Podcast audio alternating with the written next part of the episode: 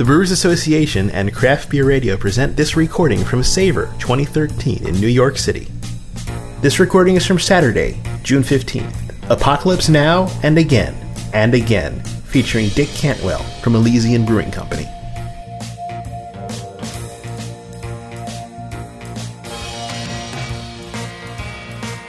My name is Andy Sparhawk. I'm the craft beer program coordinator for the Brewers Association. The Brewers Association is presenting to you savor an American craft beer food experience. So thank you so much for coming. A uh, couple of uh, housekeeping uh, um, notes for you before we get going with uh, Dick Cantwell. Um, first of all, I'd like to encourage you all to silence or turn off your phones so he is not interrupted while he was talking. Um, secondly, I'd like to thank our sponsors and supporters, uh, Manhattan Beer Distributors. This would not have happened without uh, their uh, assistance and, and, support. So thank you so much for to Manhattan Beer Distributors, also our uh, supporting cast uh, that have provided or allowed for the salons to happen. Secondly, I'd like to uh, let you guys know that these salons are being recorded by Craft Beer Radio, craftbeerradio.com and will be presented on craftbeer.com, which is the consumer facing website for the Brewers Association. So uh, if you ask a question or you want to hear more about what Dick is talking about, um, uh, you can hear them there. Uh, it's my pleasure to introduce Dick Cantwell. Uh, if I could, I will, I'll read his bio. Uh, Dick Cantwell has been brewing for, professionally in Seattle for over 20 years and co founded Elysian Brewing Company in 1996. Elysian was awarded Brewmaster and Large Brewpub of the Year honors at the Great American Beer Festival in 1999, 2003, 2004, and in 2006. Dick received the Russell, Russell Schehrer Award for Innovation and Excellence in Brewing. He co authored Barley Wine in the Brewers Publication Style Book series and is the author of the recently issued Brewers Association Guide to Starting Your Own Brewery please join me in welcoming Dick Cantwell, Elysian Brewing Company, Seattle, Washington. Thank you so much. Thank you very much, um, and thanks a lot for coming. Uh, what I decided I'd like to talk about is um, a program that my brewery entered into last year, which was uh, um, we had a new production brewery, which has been now online for about a year and a half. And uh, with that, we have a lot more production capability. And so we decided to sort of try to draw some attention to ourselves by undertaking a ridiculously ambitious and difficult logistically product, or project. Um, and so what we decided to do was issue 12 beers uh, leading up to the end of the Mayan calendar uh, and the theoretical end of the world. And so every month we decided we were going to, to release a beer on the 21st of the month uh, lead, and we were going to ha- we had events at at our pubs um, each for, to release those beers on the 21st of the month. Uh, with you know games and costumes and stuff, and people were totally into it. Um, and then uh, leading up to the eve of the apocalypse, which was supposed to occur on December 21st, so we had our party on the 20th just in case. Um, but anyway, I'm getting a little ahead of myself.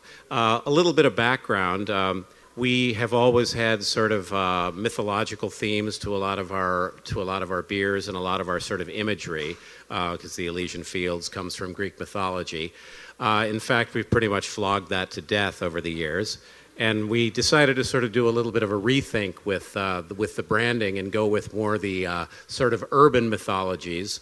Um, which doesn't mean the cat in the microwave and the Kentucky Fried Rat, but it means it means sort of uh, more urban takes on mythological figures. Like uh, uh, one of our beers is called Prometheus, an IPA, but uh, rather than do the, uh, uh, the, the guy stealing fire from the gods, which is what we started with, we reinterpreted reinterpreted it as a fire juggler, you know, with tattoos and you know dreadlocks and all that. Um, so anyway, we uh, another thing that we like to do, and, and sort of in keeping with that, uh, our imagery has always sort of, I mean, not always, but with this most recent rethink, uh, we're trying to concentrate. There's no shortage of breweries that has boats, have boats and bikes and waterfalls and mountains on their labels. So we decided to concentrate more on the great indoors. Uh, because that's really what Seattle's known for movies and bookstores and coffee shops and craft breweries. So things that you do during you know really pretty lousy weather, because I think there's a, a, strong correlation between bad weather and good beer culture. Um, I'll talk about the beer you're tasting uh, in just a bit, but uh, we uh, another thing we do is ally ourselves with other Seattle alternative institutions. So for Sub Pop Records, you know, which was one of the classic sort of Seattle grunge labels, uh, we I- issued uh, in conjunction with Sub Pop for their 20th anniversary. We did a beer for them, which is now a year-round beer for us called Loser. Um, and uh, borrowing from some of the Sub Pop and Nirvana and all that stuff. The slogan for it was "Corporate beer, beer sucks" because that's the shirt Kurt Cobain was wearing on the cover of Rolling Stone, but it his said "Corporate corporate uh, rock sucks." Um, but anyway, so moving into this project, the 12 Beers of the Apocalypse, we decided to align, align ourselves with Fantagraphics Books, which is another Seattle alternative institution. They're publishers of graphic novels and comics. Um, and so we contacted them, got together over lunch, and uh, one of the first things they said was, Yeah, we're really glad you called. We were kind of jealous of Sub Pop. So that was a good start to the whole thing.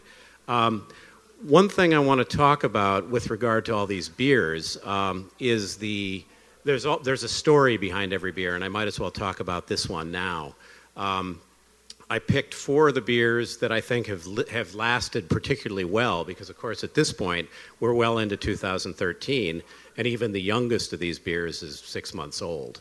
So, um, this, this is a, an elderflower Saison.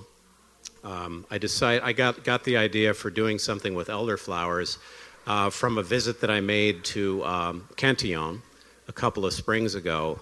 Uh, they had a really nice lambic that they had in these uh, earthenware amphorae uh, that was flavored with elderflowers. And I'd, I'd used elderflowers in, in, mead making at home, uh, but I'd never actually used them in brewing. So that made me want to try to do something for this apocalypse series because, of course, one of the challenges was coming up with 12 ideas for new beers. And in some cases, they were developments, you know, sort of iterations of things that we had done before. Uh, we we tried to make them fairly strong so that they would last. Uh, and also because they were going to be expensive, and they be, and they would need to be expensive uh, because we were using. I was typically spending you know two to four thousand dollars extra just on the specialty ingredients for the 200 some barrel batch that we were doing. Um, this is a project that we'll never be able to do again. Uh, it's because we had that production brewery and we had the capability to be able to sneak an extra 240 barrel batch in, say, uh, to, to do that. Now we're just too busy, and we, you know, we, we'd better be because we built this brewery. But it, w- it was taking advantage of this, uh, this window of opportunity that we had. Uh, now, this beer uses a, a, French Saison yeast, which is really my favorite Saison yeast these days, the, thir- the Wyeast 3711. And we, um, we actually, one, one point that I've made many times, I gave a talk at the National Homebrewers Conference last year about theoretically the t- subject of the talk was brewing with weird ingredients. But really, more than that, it was about the sources of inspiration for beers. Uh, so I talked about how some of the ideas de- were developed for, for various things, and I'll talk more about that today too. Um, we uh, um, needed to tap, I think, six different sources in the country of elderflowers. We got all the elderflowers that were available. Probably spent more on you know overnight shipping at the end because they, they turned out to be more difficult to get. But the point that I was starting to develop was that you can use um, an unusual ingredient in a homebrew sized batch really pretty easily. All it involves is throwing a handful of something in. But if you're making 240 barrels of it, uh, anything, nearly anything can become a weird ingredient just by you know the fact that you're dealing with drums of things in enormous quantities. Uh, you're figuring out when you can introduce it, having to go up on catwalks to introduce, put them into the manways of fermenters, all that stuff. Um, but anyway, so this was a pretty straightforward beer, really. Uh, it was the saison, and the, the elderflowers were steeped in the whirlpool at the very end of the boil. We hammer milled them so that they were super fine and wouldn't clog up the heat exchanger. But I thought this would be a good, refreshing beer to start with.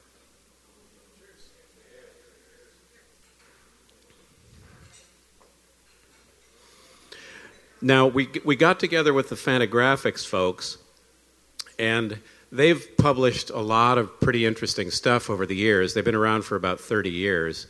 And um, I don't know if you knew this, but Seattle was also a big hotbed of uh, graphic novel and comic, comic artists, uh, particularly in the late 80s and early 90s. I mean, Matt Groening is from, is from the area, and a lot of these people went to the Evergreen State College at about the same time. Lynda Barry, and uh, we, the first idea was that we were going to do labels using a succession of artists, but finally we decided to concentrate just on one. And uh, the one we chose, partly because he was so unsettling, and uh, since we, we had this sort of apocalyptic theme, was a guy named Charles Burns. And uh, I remember um, I really enjoyed uh, some of his stuff that was published in some of the alternative papers in Seattle. Uh, like there, we, we still have one called The Stranger. There used to be more of a music themed one called The Rocket. And he had a, a, a, strip in there that I always used to read called Dog Boy about uh, a guy who had the tiny heart of a Labrador transplanted into his body and was periodically confused by the different urges he felt. So, anyway, Charles Burns published uh, a series of comics called Black Hole. And uh, there's sort of, well, ha- they're, they're, ver- they're very disturbing. They're about sort of a, sort of a plague that runs rampant among teen- Seattle teenagers. Um, and this is the book. It was eventually published in a book, but it first came out as comics. And if you want to, of course, you're welcome to flip through these. Um, and Charles Burns, though he was from Seattle, uh, lived in Philadelphia, and so we got together with him and approved the idea. And we took we took images from the covers of the comics, or sometimes from individual panels. And uh, I've got we've got the labels of these beers there. Uh, I have to say though that one of the beers that's depicted there is not the one we're going to be tasting. I guess I got a little confused when I asked the woman in our office to put this together. But we'll get, we'll get to that later. It doesn't really matter. The one that I wanted us to drink is here. Uh, so we, uh, we picked images from them, gave them our graphics, our graphic designer, gave them a bit of a spin, uh, and she approved everything with him. I wrote all the copy for the labels and the press releases and all that stuff. Uh, but it was, it was interesting to come up with all these ideas and uh, go about procuring the ingredients and all that.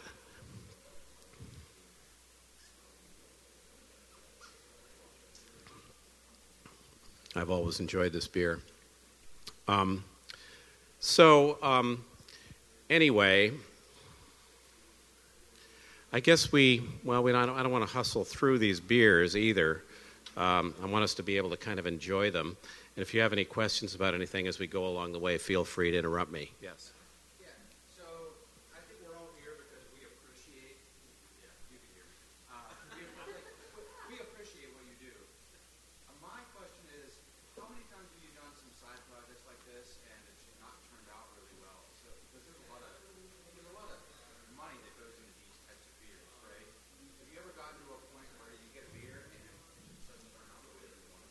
Did everyone hear that? Okay. Uh, well, I won't, I won't say that. Uh, please repeat it. Okay, sure. He asked if, if, if really we've ever had any, you know, total disasters from some of these projects that we've undertaken, because it is it is a commitment. You know, it's a it's a lot of money for the specialty ingredients, and of course, when you're making beer batches of that size, uh, just the basic raw materials, the hops and the malt, represent a substantial amount of money. So, has anything really gone disastrously wrong? Um, thankfully, not disastrously wrong with any so, sort of special project like this. I mean, I guess we're always kind of too busy to get real nervous about it because we just need to get it done and get it out there. Um, but it's a very good question. In fact, at that same talk that I gave at the Homebrewers Conference last year, uh, a guy said, So, you know, you probably try these all out, you know, on a pilot system or something, right? And I said, Well, no, we have to get these out fast. So in many cases, we're making 240 barrels on the first go. And they made that noise that those little alien toys make in Toy Story.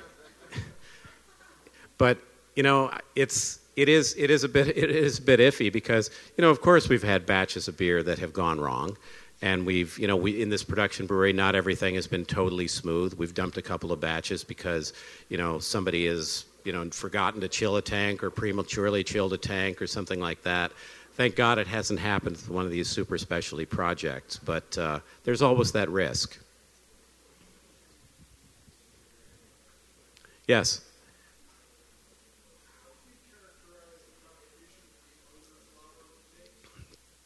how would I characterize the contribution the elderflower makes? Um, well, well, I think the yeast is, you know, a bit of a phenolic background. I think the elderflowers have diminished a bit over time, so it's maybe not as obvious it was as it was when it was younger. But that, but that floral kind of almost verging on sweetness that this beer has, I think that's the contribution of the elderflower. Uh, it's kind of a heady, heady aroma uh, when, when, when you're brewing with it and I think um, it's still got it. But um, I, in fairness, I do need to point out that this was last June's beer, so this beer is a year old. So, to be perfectly honest, I think it has diminished a bit.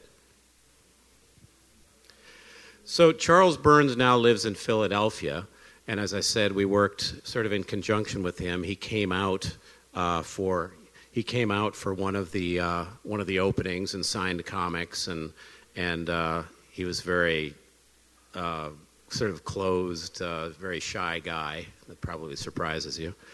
Um, but it was fun to have him out and have him be involved in it. And every month we sent him a case of the beer to Philadelphia, and um, so that he could enjoy it.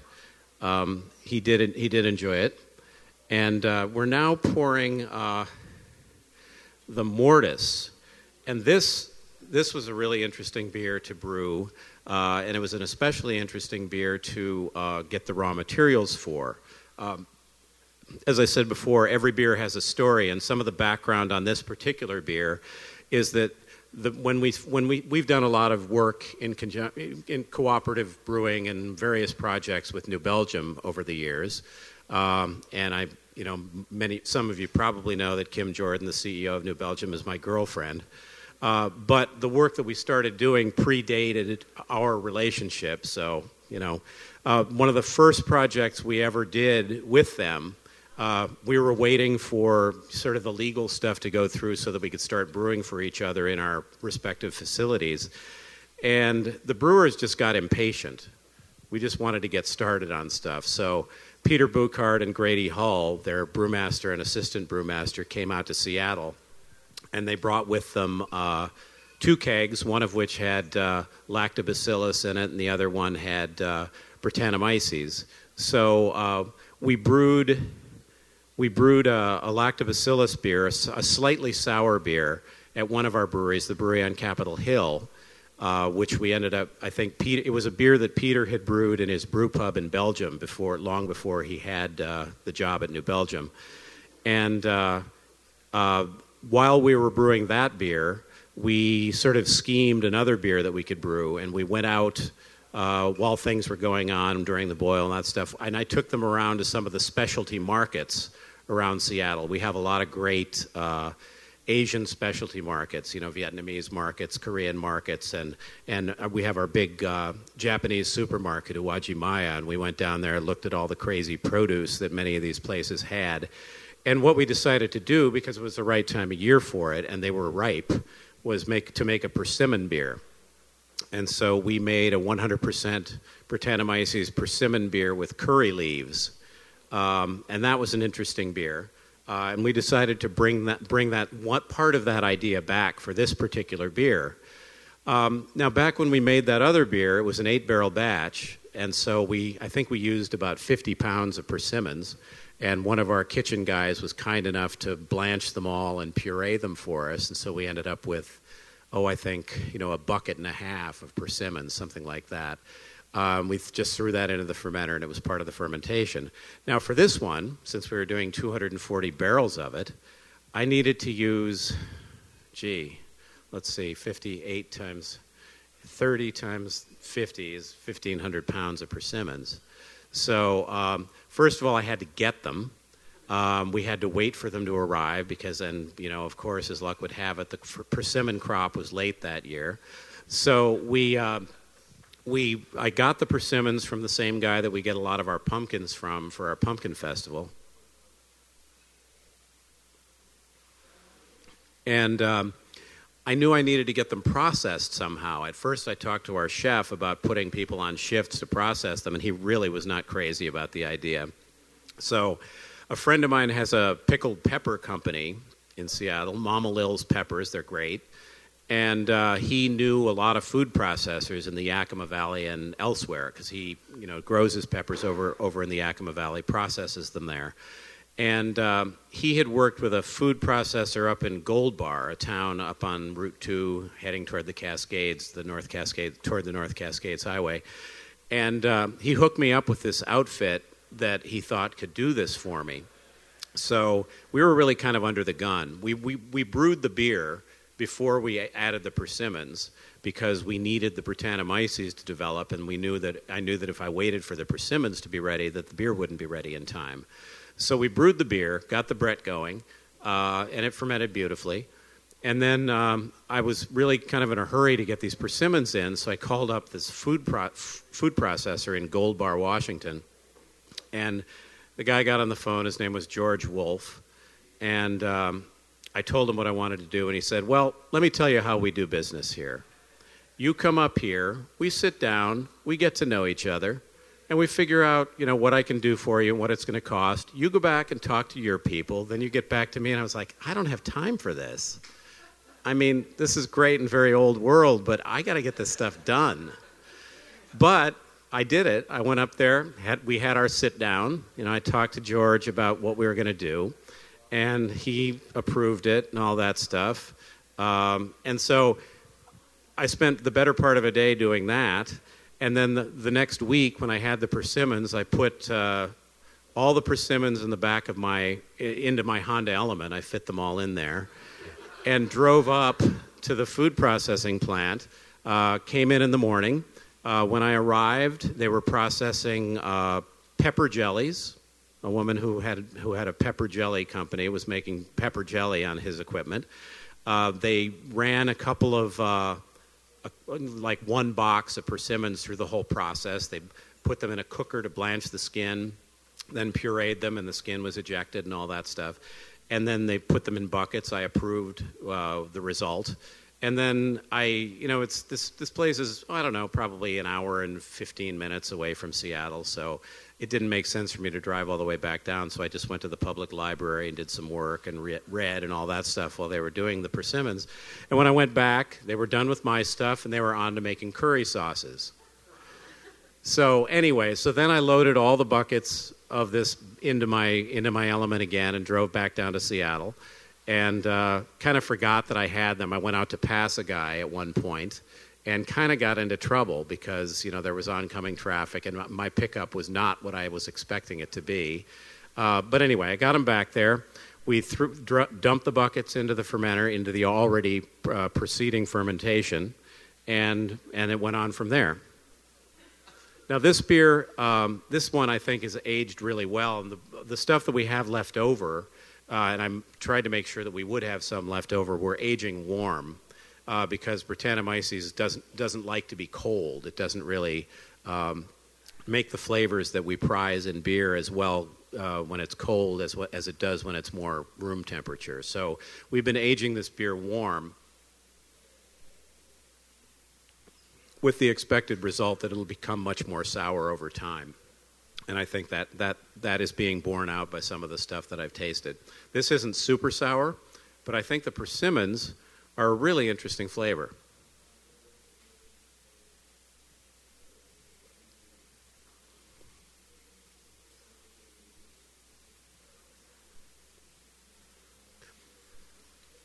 But that was definitely a case of an ingredient that in very small quantities is very easy to manage, but uh, in very large ones becomes you know strange and challenging in a hurry. we also um, we were since we, since our production facility was fairly new, we were a little bit nervous about using our bottling equipment to bottle something that had you know st- stuff that you really don't want to get into some of your other fermentations, the Brettanomyces. So we um, what we did before we had the production brewery with our own bottling equipment is we used a, a mobile bottler, an itinerant bottler in Seattle, who goes travels around from brewery to brewery, uh, wheels equipment off of his truck, uh, fills however many cases he can fit into a day's work, and then goes away. And so we'd used him for years, and we got him to come back and do this particular beer, and and we paid to replace all the rubber parts that could possibly be affected by this. And we promised, a promise that I'm breaking constantly, we promised not to tell anybody that we had done that he had done that for us, so that nobody else would expect the same favor. But you know, he goes around and bottles beer from uh, breweries that use any number of different yeasts. So his sanitation is good. We weren't really worried, but just to, to allay his, his, he wasn't even really afraid, but just to be fair about it, we replaced all those parts that maybe, maybe could have been affected by it. So um, let's see. While we're still drinking this beer, I'm, I'm drinking faster than the rest of you.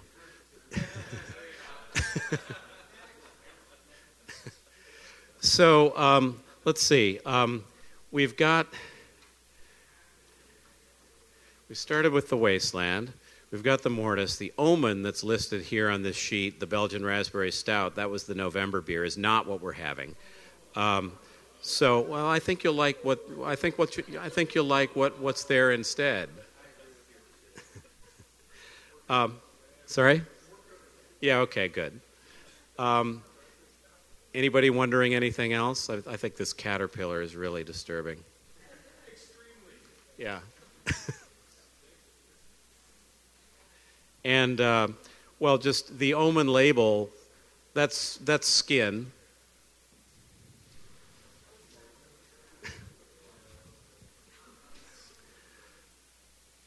Um, any other questions while we're waiting to uh, move on to the next one? No, my fa- that is not my face on the caterpillar. The caterpillar, I guess if you put glasses on it, it would kind of look like Charles Burns.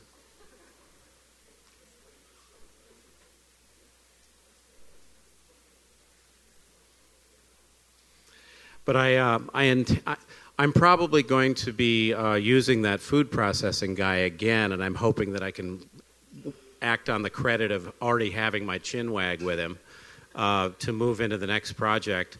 Um, we're, we're now what the outgrowth of this this project has gone into moved into a new project for this year not every month because we can't possibly keep up with that kind of demand and that kind of schedule but uh, we're doing intermittent projects with another Fantagraphics artist uh, named uh, Jim Woodring.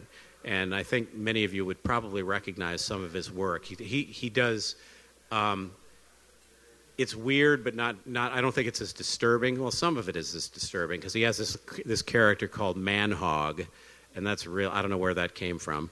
But um, this this new stuff is coming out about every three to four months. We've released the first one, and this one, the, this series, we're calling Oddland. Um, the first one we did is a peppercorn saison with green, pink, black, and white peppercorns, which is actually available right now um, in this area, including in this area, uh, in bottles. And I'm not sure if I'm not sure. I don't think any draft came out here, did it? Yeah, but there there are some bottles. But he he does really pretty amazing work. And where with Charles Burns we use the images that already existed, he's creating new. This guy Jim Woodring is creating new images for us each time, and I'm trying to be as collaborative as possible as I can with him. Um, so what I do is I send him the very the rudiments of the idea uh, for the beer and then he sends back a, a couple of sketches that uh, have struck him when he's been reading what the beer is going to be like. And what I really want to do is get to the point at which some of his images suggest a little changes that I'd like to make to the beer. And so we had an opening for the very first one, the, pep- the peppercorn one. Um, and uh, he was there, and he had, had put up, hung up some artworks because we did it in, a, in an art gallery and uh, he put up some sketches that he had done, sort of working into the whole notion of doing this kind of stuff. And he had these little creatures in beer labels. You know, he had one for cherry, one for apricot, uh, and one for sorrel, or no, for for alfalfa.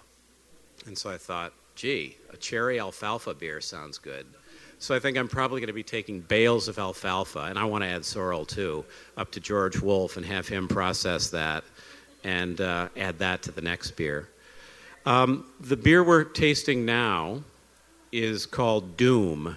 And this was the 12th beer, the last beer, the beer that we did for December's release. And uh, this beer had some genesis. Uh, one version of this, this sort of the direction this, this beer came from. We first brewed for an iron brewer competition uh, where we were given the, the necessity of using two particular ingredients uh, and then competing against one other brewery in the Seattle area. Um, when one of my I was I was in Barcelona for a few months uh, a couple of years ago, and uh, I took a little sabbatical and did that. And while I was there, I was informed by email from one of my assistants that we were doing this project, and he wrote that the ingredients that we'd been given to work with were treacle and cats. And I didn't really know what to make of that. I mean, you know, I figured catnip was kind of a dodge. And then I sort of thought, well, gee, maybe we could make a little treadmill and a cat could help grind some of the grain or something. But it turned out it was oats. He, he had mistyped oats. so we brewed a beer, uh, and we, we wanted to use. I decided that using, using dark treacle was a little too obvious. You know, I thought, you know, that's most people would do, use dark treacle and put it in a stout or a brown ale or something like that, and that just seemed too obvious to me to want to do, unless it was so obvious that the other guys weren't going to do it either. So, anyway, I decided to use golden syrup, which is a, a pale form of treacle. And so we used golden syrup, uh, we used oats, and this is for that beer. This, this beer has the golden syrup, it doesn't have oats. But for this other beer, we used golden syrup and oats, um, and we used uh, golden raisins, which we soaked in rum and pureed and added that. And we made a very small batch of that. Uh, and uh, I thought it was a delicious beer. We also used uh, Nelson Sauvin hops from New Zealand, which I'm totally in love with, which are very, very hard to get and super expensive, which is one reason. I, many, many of the, those are all reasons why I love them. Um, and so uh, we made this beer, and because we went to the bar where the comp- competition was being held, and I was a little concerned that I would get some sort of a parliamentary challenge to the fact that I'd used golden syrup. Like, was that really treacle? So I wrote to a friend of mine in England who used to run the White Horse Tavern in Parsons Green and now runs a terrific B&B up in East Anglia right near Adnams Brewery. And I asked him if he would write me a testimonial from an English point of view and that, that golden syrup was actually treacle. And he also contacted Derek Prentice, who works at Fuller's, who used to be the brewmaster at Young's. And so I went, went to this thing with two emails in hand in case anybody tried to mount any kind of challenge. And these guys were saying, yes, golden syrup is treacle. So anyway, fast. We and by the way, we lost. We lost by like six votes to to this to this other brewery. Uh, but we all loved the beer, and so when when it came time to come up with a, another beer for the Apocalypse series, sort of the culminating one, we decided to to to, to do this one. We called that first one Triacula, because that was the Latin word for treacle. And then for our 15th anniversary, we brewed a stronger version of it, a double version. So that was Sextacula. And uh, so this was a, a, slight variation on that, too. So in the smaller batch size, we had used uh, English golden syrup that I'd gotten from some sort of, you know, online tea site or something. We'd gotten very small bottles of it that we had to squeeze into the, into the kettle to boil. But once again, we were making 240 barrels of it, so I needed more than that. And I couldn't get that much from England.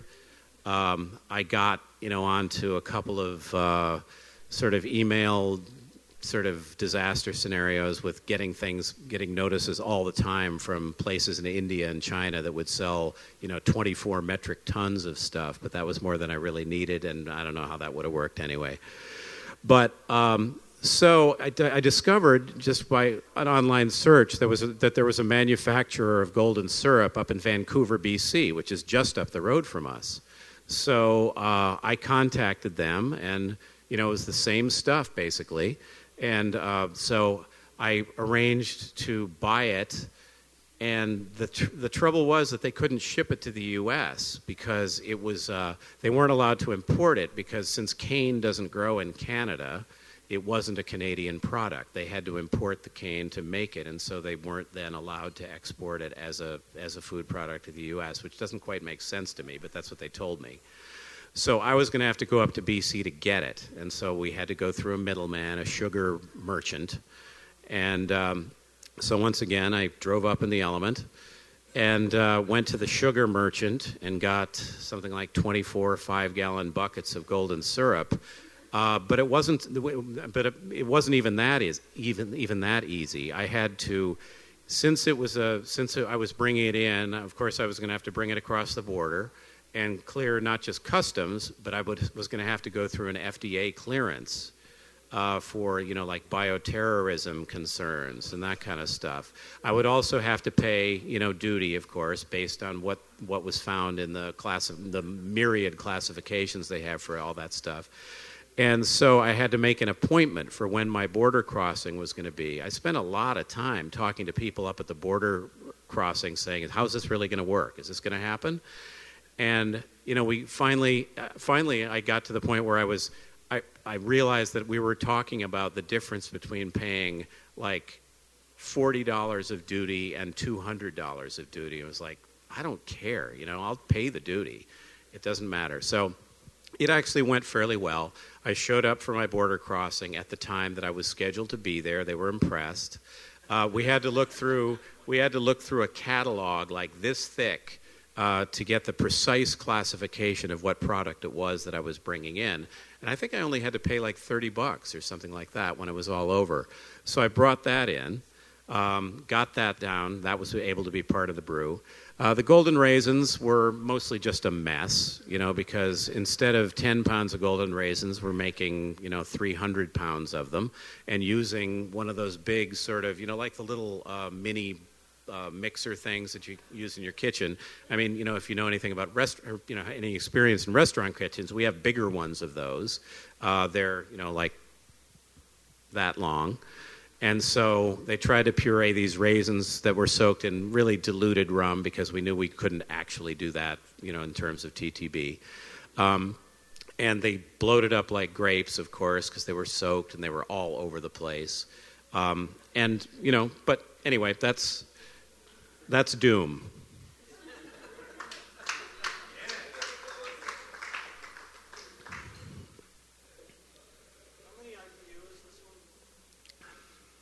I think it's about 65. I mean, it's not super fierce, but there's definitely a presence. This was one of my favorite ones, the Apocalypse beers. But we should probably keep moving because I don't want to go over. Um, I'm going to start talking about pest before that's really, oh, good, it's circulating. Boy, these guys are really on it. Um, now, I wanted to talk about this this is a sort of borrowing a page out of my homebrewers conference talk last year. Um, I wanted to talk about the genesis of the idea of this beer. Um, and the reason you have all these different beers mentioned here uh, is because it was a very it was a trail that started with one and went to the next and on to the next and eventually culminated in this particular beer. Um, a few years ago, I read a really interesting profile of a guy who had a chocolate company in Oregon called uh, Dagoba Chocolate. Right, I always get confused because the planet that Yoda lived on was Dagobah, and so it's spelled the same way. Anyway, um, so I, it was a really fascinating profile. I mean, this guy was crazy, and uh, I mean, apparently he he started this chocolate company with his girlfriend, with whom he'd been together for a couple of decades, I think. And one night he had a dream in which he was uh, having some sort of communion with like a chocolate goddess. And he woke up and broke up with his girlfriend and, you know, went even farther off the deep end in terms of producing chocolate. And one of the things that he mentioned in there was the different chili chocolates ch- ch- chocolates with chili, chocolate with chili that he had done. And of course, at this point, that's not an unusual idea. We've all had those. But I hadn't really come in contact with that very much. And so I decided that I wanted to make a, a sort of a lightweight chocolate chili stout. And not long after that, I went up to the Great, Great the Alaskan Beer and Barley Wine Festival and which I'd been to a couple of times before.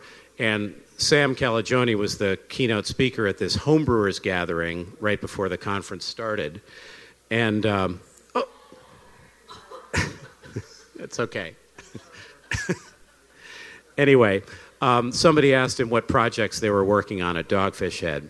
And he said, Well, I've been working on this idea for a chocolate chili stout. And um, I went up to him afterward and I said, Did you read that profile in the New Yorker? He said, Yeah, I did. So that was where he'd gotten the idea for that. So I've got the logo of the beer that we made, which was the XOXO or Ho or whatever, uh, chocolate chili stout that we did, and then the Theobroma that they came out with. And then later on, uh, I incorporated a lot of these ideas using chilies and, and cocoa and various other spices for a Mexican themed pumpkin beer that we did called that we called Coche de Medianoche, you know, because the pumpkin, of course, the coach turns back into a pumpkin at midnight. Um, and then uh, my friends at New Belgium were familiar with that beer, and we had used five different kinds of chilies in the Coche de Medianoche. And so when they made the Cocoa Mole, they, it, it had never occurred to them to use, um, I think, uh, guajillo chilies so our having done these other beers contributed to what they did with the Cocoa Mole. And then I tasted the Cocoa Mole and thought about what I wanted to do when it came to doing pest. So, you know, we all work together, we all have the same ideas, and uh, it's a lot of fun because we all do things just a little bit differently. So when we did pest, one picture that I would, would, would have shown if I'd had a thoroughly tiresome PowerPoint presentation was the containers of all the chili powders that we used when we brewed this beer. I mean, it looked like it looked like the spice market in Marrakesh. Um, you know, beautiful, different colored mounds of powders that went into this thing. Um, we used a lot of cocoa, and we uh, used two 10 hectoliter uh, serving tanks that we weren't using that we recirculated the you know some of the beer through as it was being knocked out with the cocoa to sort of try to dilute it and get it to incorporate into the liquid and then injected all of that into the fermentation. Now this this is an intense beer. I think if i had it to do over again from the start i might have toned it down just a bit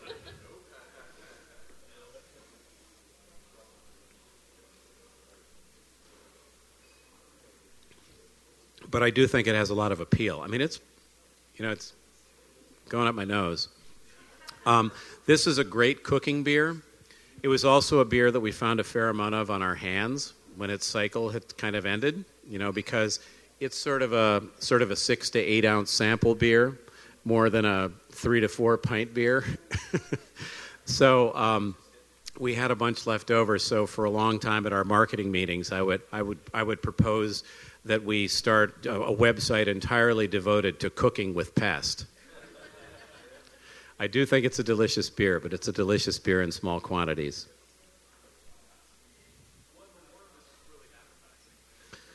Oh, sure, yeah. Yeah, that guy. so we did we did just to give you an idea of some of the other beers that we did to run quickly through them. Another one that we found hanging heavily on our hands was a pale bock we made with beets. So we, I, I wanted to make a bright red Bock beer, and I think it was a great success. But once again, it had limited appeal. Uh, we did a yerba mate triple to kick things off. That was called Nibiru and named after the planet that's supposedly going to run into Earth at some point. Uh, the second one was a strong heather ale called Rapture. Uh, the third was a cardamom pale ale called Fallout. Then we did Pest. Uh, the Omen I touched on, but I don't want to touch on too much because we don't have that here. The the, the raspberry uh, Belgian stout. Uh, what? Okay. Anyway, did you have a question? Thanks.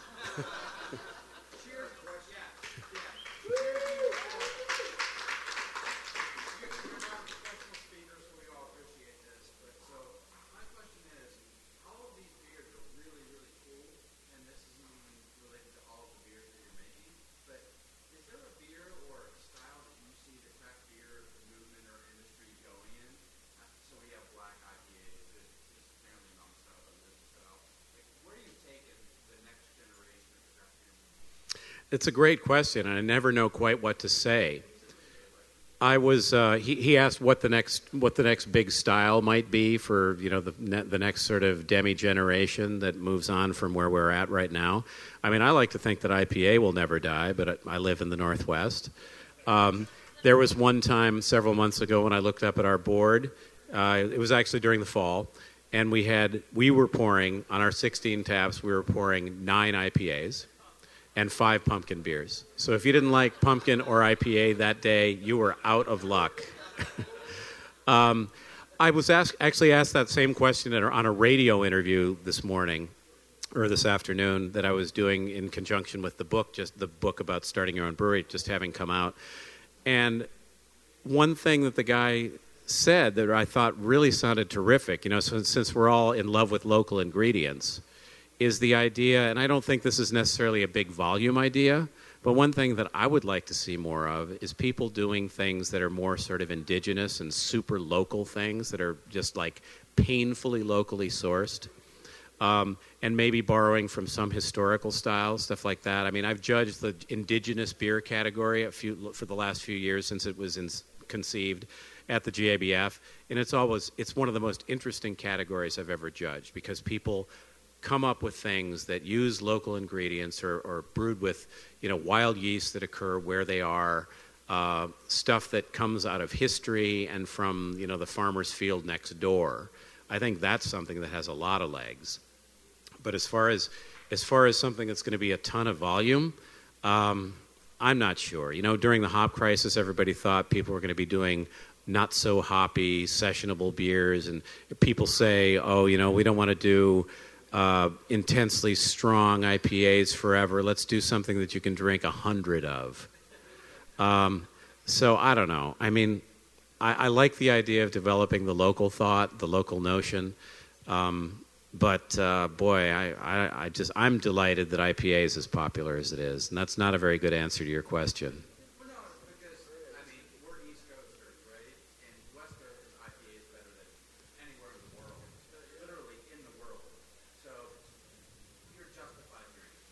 Okay, thank you. yes. Um, the suggestion that I would give anyone looking to start their own brewery, you know, know your shit. I mean, a lot of people are getting into the business without any professional experience, and that's okay. But I think you really need to uh, you really need to be aware of the market, and you know know what it's like to work with a distributor, or you know figure out what your portfolio is going to be. Um, you know really do your work before you ter- sort of take the plunge because a lot of people are just winging it and we're all worried about quality and i think it's great that all these breweries are starting up uh, but i think people really need to take the time and be considered about every step they take. Well oh yes i mentioned that in my book. Yes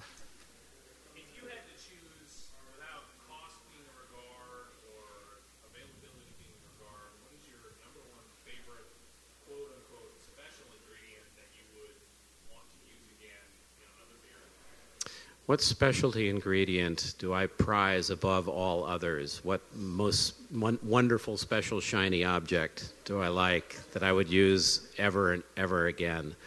Um, well, gee, uh, what have I used a lot of? I mean, you know, I, have done a lot of specialty beers that I'm very, very proud of. Um, you know, I love our Jasmine IPA. Uh, I wouldn't use Jasmine again in another beer because it's very distinctive, and I think it's got that market sort of cornered. Excuse me. Um, I like the treacle. I've used that a number of times. Uh, gee, what what what do I use a lot? Um, hmm. You've kind of stumped me. Is there a, a hop well, that, that you would choose? I mean, I, I, you know, I live 100 miles from the Yakima Valley, so I'm fortunate in that I have really good relationships with a number of farmers over there. And so I've been able to be one of the first people to brew with a number of different hop varieties. I was the first one to brew with Sorachi Ace because Darren Gamache called me up and he said, We grew three plants of this crazy Japanese variety. We're going to pelletize them and give them all to you. you know, brew something interesting. So I brewed a, a double IPA that had, you know, first wort mash hops, first wort hops, you know, like five hop additions, hop back, dry hop, whatever, all the way through. And I named it after the, uh, the only non-Japanese born sumo champion, Konishiki, because I was doing a Japanese variety that was grown in America, and so it was all this, this geographical mishmash. Um, but uh, uh, I love I love the Nelson Sauvin. I love some of the other New Zealand stuff. I look forward to trying more of those in the future. But I also think you know we have to we all have to this is sort of a parenthesis we all have to be aware of some of the new things that are coming out because we, we with as many breweries are starting uh, with with all of us growing we we can't all possibly get as much amarillo as we want for example so we have to diversify we have to reformulate we have to think about that um, gee i mean that's that's a very good question but i, I, I guess i I, I, am I'm peripatetic in terms of you know my adherence to specialty ingredients. So I like to uh, try something new. I, I, like to go to the store. I like to read restaurant. I mean, uh, you know, recipes and food reviews and figure figure that stuff out. So I guess I I guess as long as it's something new and something I haven't tried, I want to try it. Okay. Hi. Um, have you experimented at all with essential oils or oleoresins or anything like that in your beers? Um, well, oils in general are difficult in beer because they minimize, you know, they collect around the bubbles and they, you know, extracts of it. Well, we've used, we've, you know, we've experimented with hop extracts. I mean, some of my brewers uh, are desperate for me to develop uh, one in particular is desperate me, for me to develop some sort of a tincture with the jasmine or some of these other things because they're really hard to use, and that would make it a lot easier. Um, I'm all for. Uh, I mean, I haven't I haven't really tried too much in the way of that. I tend to go with just sort of the the, the raw ingredient and throw in as much as I think I need to use um, I, would certainly be willing to run experiments with it. Actually, tomorrow morning I'm catching a, an early flight to Minnesota. I'm brewing a couple of collaborative pumpkin beers with the 21st Amendment guys.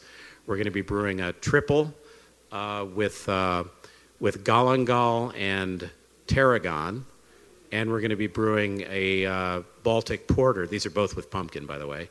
A Baltic Porter with cinnamon and caraway. It's a secret? Oh, okay. Sorry.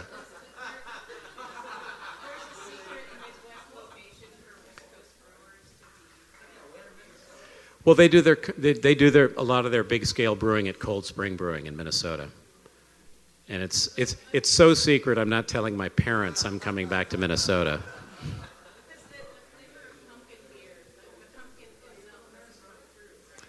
Well, she's she's she's asserting that in a pumpkin beer, the flavor of pumpkin beer doesn't come through. And I think if the flavor, if the flavor or Dean,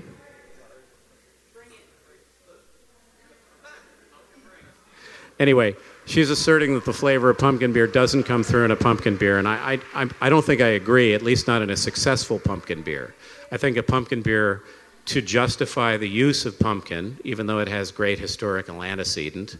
Uh, is that it has, you know, that, that you can tell there's pumpkin in it. It's, it's, it's a mouth, it's mostly a mouthfeel thing, sort of a slippery, slight astringency, which is something that you have to mitigate. And the most common way of doing that, of course, is with spicing. And I think, you know, you need to get away from using just those same five spices, but there are a lot of creative ways that you can do that. But I think, I think a, a successful pumpkin beer should have some residue, some some flavor, and some feel that lets you know it's there. Because there are, there are pumpkin beers pumpkin beers out there that have no pumpkin in them. Is that it? In my opinion, if uh, if you never had Dark Moon, Elysian Dark Moon, you know that's that's a beer that tastes like pumpkin. It's amazing. It's a it's the pumpkin. The Dark of the Moon is the pumpkin stout that we make, and the only spicing it has is cinnamon. It's it's fantastic. GABF I'm, silver medal winner. Absolutely. Come out to Denver for sure, or uh, Elysian's Pumpkin Festival. Right. Our, we have a pumpkin festival every year. This year it's the first weekend in October. Uh, last year we poured 84 different pumpkin beers, uh, 15 of which were ours, different styles. Fantastic. So that's kind of apocalyptic in itself. Thank you very much for coming. Ladies and gentlemen, Dick Cantwell, Elysian Brewing Company. We got a little bit more time. You guys should run downstairs, try some more pairings. On behalf of the Brewers Association, my name is Andy Sparhawk. Thank you again. Please enjoy your time.